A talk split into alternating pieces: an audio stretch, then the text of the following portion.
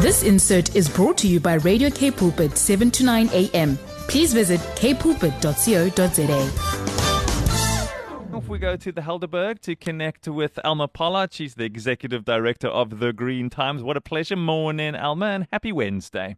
Good morning. Happy Green Wednesday to you. indeed, indeed. So, uh, the story we've got today, a little bit closer to home than some of the other stories, uh, tackling the growing waste problem in Kayamandi. That's not too far from where you're at, I'm sure. Yes, well, look, I grew up in Stellenbosch and, ah. uh, and I was very involved in Kayamandi as well. I mean, those years already, I was into waste collection and I ran a recycling depot and um, I, I, taught uh, vegetable gardening in Kayamandi, so I know the place well. I've, I always, I was always concerned about it, but of course, I left 20 years ago, mm. so I'm super excited to find out what's going on there.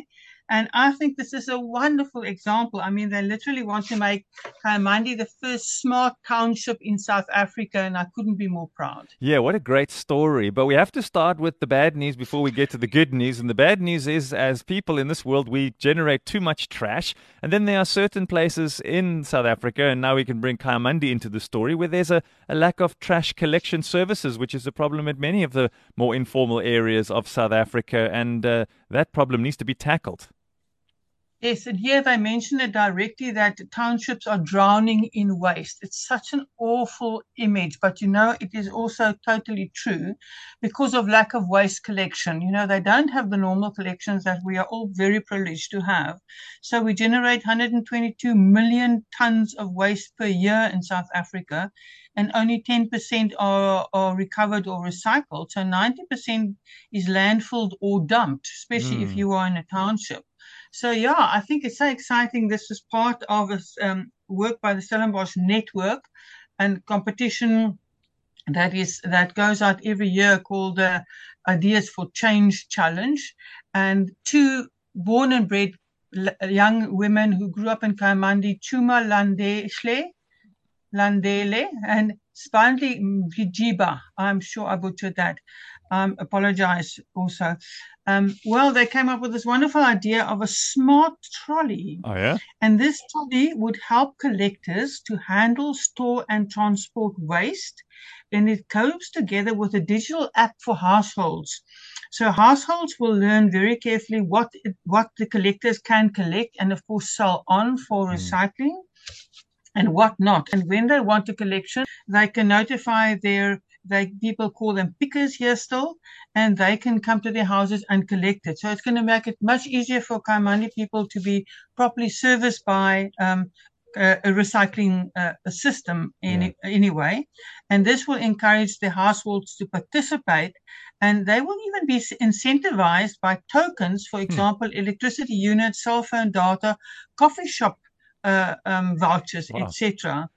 So it's so great to see the youth doing something. She said here that, you know, they growing up there, it was difficult not to see their backward system. And that at some point, we, the youth, must take initiative and grab in opportunities to make the changes that we want to see.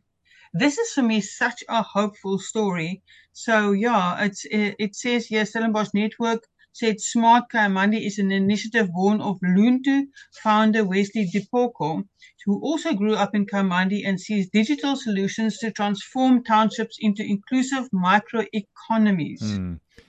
What I love about the so, story, yeah. what I love about the story too, Elma, is you're not uh, asking people to do things outside of what they're accustomed to. You know, you're looking for a wagon of some kind as these informal recycle recycling collectors. They'll just be doing what they usually do. Now they're just adding technology in the mix, and uh, they still do what they do, and it'll, I'm sure, attract more people to get involved, particularly with all of those uh, vouchers and other things that you can get in return that you were talking about.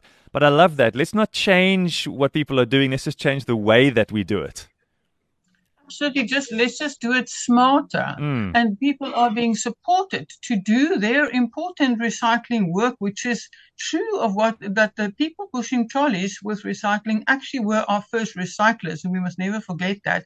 And they still make a significant contribution. And therefore this will now enable greater social and economic inclusion. And the idea is a smart township will foster urban resilience for future generations. Creating contests like this, the hashtag Ideas for Change Challenge, I love what it opens up. It really brings out the entrepreneurs, the, the tech entrepreneurs, people with a passion for their own home areas and coming up with great ideas. So big up to the guys creating these platforms because without them, we wouldn't see these opportunities come to the fore, which I love. Absolutely. It's incentivizing people to think outside the box, to come up with solutions. And this year they had no less than 40 entries. So Kayamandi is cooking with ideas. The youngsters are using their brains and coming up with wonderful things to do. And I just want to applaud that. Yeah, well done to them. That story is to be found on thegreentimes.co.za, tackling the growing waste problem in Kayamandi. Uh, thank you so much for this great story. So many of your stories, not only informative, but also uplifting and uh, hopefully getting people to think, hey, I can be a part of this. I can get involved in these kinds of things. I can be somebody who could bring ideas for change. So hopefully this will jumpstart somebody's, all the little men inside their brains that have been uh, fast asleep can wake up and get working. Uh, the solutions are Absolutely. there. Absolutely. Always we hope for the impulsive response that says, well, if they can, so can I. Yeah, it's possible. Elma, thanks so much for a great publication. Thanks for your time this morning. Bless you. Have an awesome day. This insert was brought to you by Radio K Pulpit, 7 to 9 a.m. Please visit kpulpit.co.za.